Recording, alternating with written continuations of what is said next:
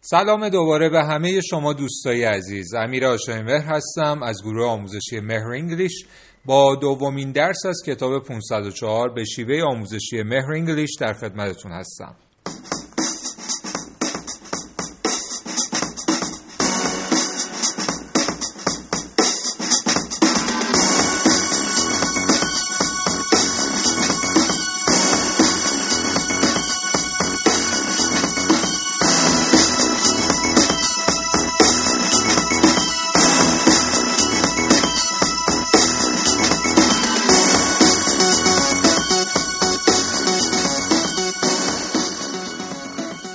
خب دومین درس از کتاب 504 رو به شیوه آموزشی مهر انگلیش که همون شیوه داستان پردازی است با هم شروع می‌کنیم.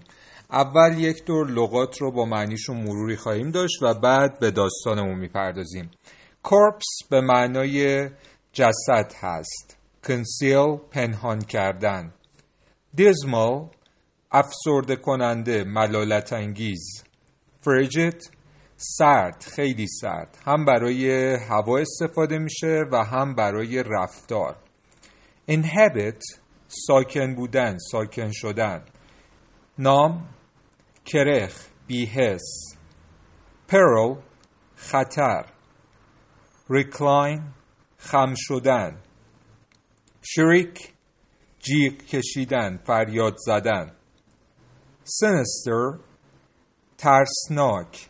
شرور شیطانی تمت وسوسه کردن ویجر شرط شرط بندی خب حالا میریم سراغ داستانمون. یه خانومی رو در نظر بگیریم که یک گرگ ترسناک شیطانی حمله کرده به خونهشون. دو نفر از اعضای اون خونه رو از بین برده. و این خانوم اون جنازه ها رو یک جا پشت دیوار پنهان کرده. بعد بیحسه و حس کرخ بودن داره. به این دلیل که همچنان خطر اون رو تهدید می‌کنه. توی همین حالا هوا که هست توی این جایی که زندگی می‌کنه و خیلی هم سرد هست اون گرگ شیطانی به طرفش میاد و اون خم میشه و جیغ می‌کشه.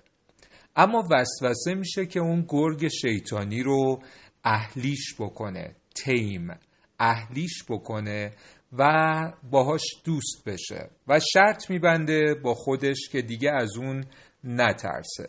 حالا میریم سراغ داستانمون. پس این خانوم دو نفر رو از دست داده و حالا می‌خوایم ببینیم که چه اتفاقی میفته After concealing the two corpses بعد از پنهان کردن دو تا جنازه in that dismal evening در آن غروب ملالت انگیز و افسرده کننده in the frigid temperature of where she inhabited در اون آب و هوای سرد و اون دمای بسیار منجمد کننده جایی که توش زندگی می‌کرد she felt numb اون احساس بیهستی داشت because she was in peril. چون, تو چون در خطر بود چون جانش در خطر بود she reclined and shrieked اون خم شد و جیغ کشید when she saw the sinister wolf وقتی که اون گرگ شیطانی رو دید but got tempted to tempt uh, but got tempted to tame him uh, اما وسوسه شد که اون رو uh, اهلیش بکنه and made a wager و شرط بست on not getting scared of him anymore بر روی اینکه دیگه از اون نترسه خب حالا داستان رو به شکل منسجم و پشت سر هم میخونم After concealing the two corpses in that dismal evening in the frigid temperature of where she inhabited, she felt numb because she was in peril. She reclined and shrieked when she saw the sinister wolf, but got tempted to tame him, and made a wager on not getting scared of him anymore. خب پس این شد داستان درس دومون که می‌تونید با چند بار گوش کردن اون رو بهتر متوجه بشید و به ذهن بسپارید.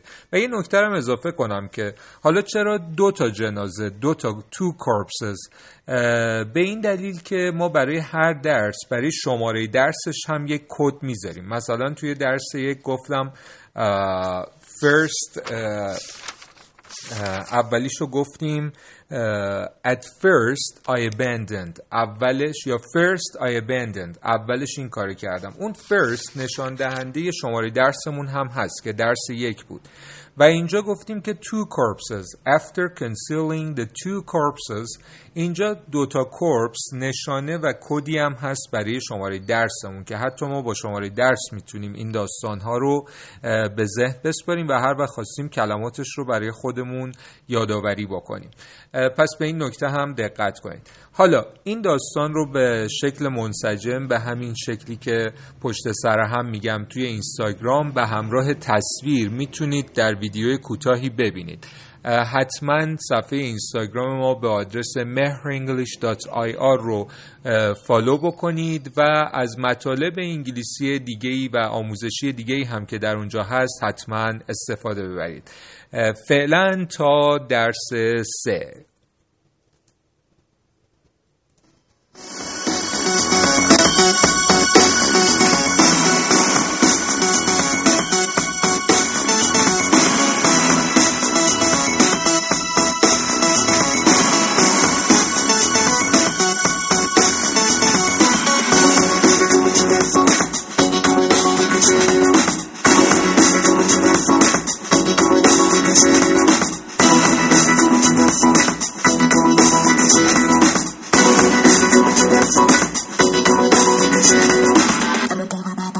dancing.